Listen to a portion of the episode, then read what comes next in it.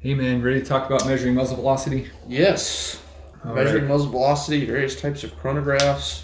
I believe this kind of predates uh, LabRadars, doesn't it? Or is Yeah. in here? No, unfortunately, this like was all wrapping up and going to print when LabRadar came out. And we're like, oh, Yeah. you kidding me? Just missed it, especially considering the phenom that LabRadar became.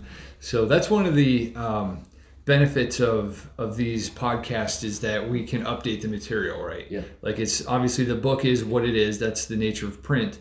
But um, the nature of the digital content is we can talk about whatever we want that's happened Yep. since it went into print. Um, so we're in chapter 15 of Modern Advancements in Long Range Shooting, Volume 1. Um, and it's about measuring muzzle velocity. And we go into all the principles of chronographs and which ones we tested and, and how they worked out. Um, so one of the one of the things to keep in mind when we talk about how good a chronograph is, there's there's two things that chronographs are primarily used for.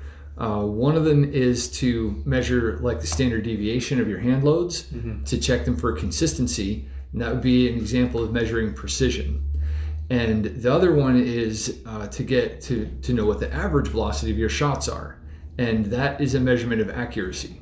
Yep. So those two things, they're different goals. There's different attributes that will allow a chronograph to measure them. Either one uh, independently better than the other. Yeah, you know, that's a. Just kind of popped into my head as you're talking about that. Relating back to when we talked about truing, um, truing is really just serving the accuracy portion of Mhm. that function. Whereas with a chronograph, you also get the the precision element. Mhm.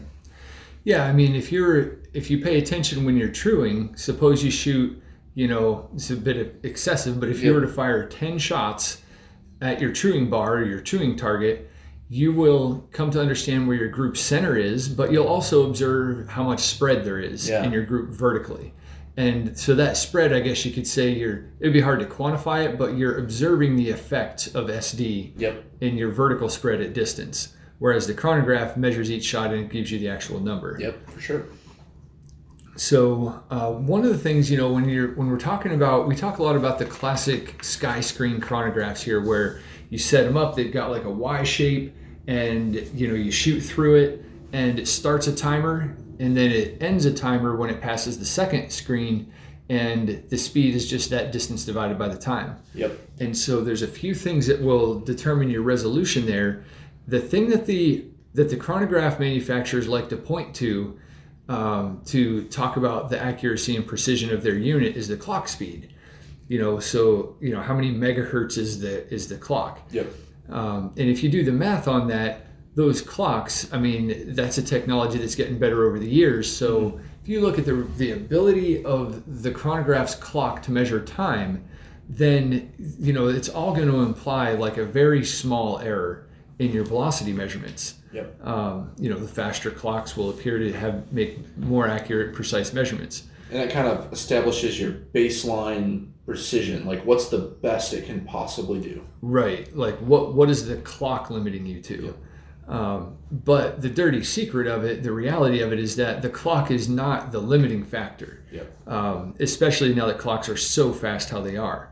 Um, the limiting factor by far in chronographs like that is the uh, triggering, um, the triggering of those sky screens. So, I mean, picture you've got uh, like an eighth inch slit of light that you're, th- this is just an example, uh, eighth inch wide beam. And once an amount of that beam gets obscured by a bullet's shadow, then it triggers. It's a binary, like right now is when it passed.